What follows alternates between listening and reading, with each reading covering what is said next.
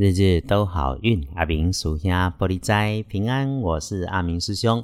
天亮是七月十二日，星期三，七月十二，古历是五月二五，农历是五月二十五日，星期三。正财在西方，偏财往东边找。文昌位在北，桃花人员在东南。吉祥的数字是三六九。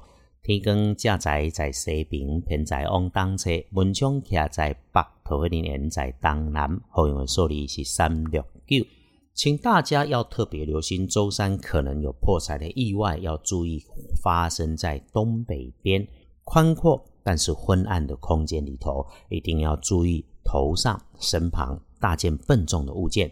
面对有需要弯腰蹲坐来拿取低下处的物件。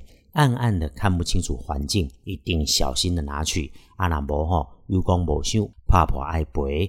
这个是闽南语，就是有功无赏，弄坏了还得赔的意思。不赶不急，能够看清楚，只要你清楚，就能够保无事平安。身体觉得有消化不良不舒服，这个时候吃喝饮食要适量，别贪多暴饮暴食，一定要节制。你的一点饮食过度的不注意，可能会变成影响长久的大事。周三出梅雨的季节，过去有这种叫做出梅出霉运的说法。我们继续安分守己，除了安静自己的工作，顺着早先安排的计划执行。阿明师兄永远都是建议你在工作一个段落的时候，给自己坐下来静下来片刻，喝口水，安顿心思的时间，感谢姻缘，一分钟都好。只要能够心怀感谢，肯定没有霉运，还能够让好运持续绵延。顺运可以用乳白色来加大运势，不建议搭配使用的则是柠檬绿。隶书通胜上面看，整天的时运虽然顺利交杂，却有很适合的事情，少见出门接应都可以安排。大本的来看，天亮依然的五点到七点，建议抄经静坐唱题有加分。早上出门上班上学，开始到整个上午吃午餐前，如果有那种找不到人、找不到东西的事情发生，其实也会让你看见、听见、遇见好的新事物，来让你感觉顺利。这个哈就不要太张扬，午后步调放慢，也会能够越来越顺。特别是晚餐，提醒自己用餐比较好，想想接下来的进度安排会是好事。诶，深夜渐入佳境，有个重要的提醒，还是自己一个人思考、安排阅读、学习，不要和人家讨论，就能够找到好事的苗头。一般来说，生活上的事，祭祀、祈福、许愿可以；出门旅行加分，换职务、接新工作是大加分。天光后旺运，丙午年五十八岁属马，正冲值日生则是乙丑年三十九岁属牛。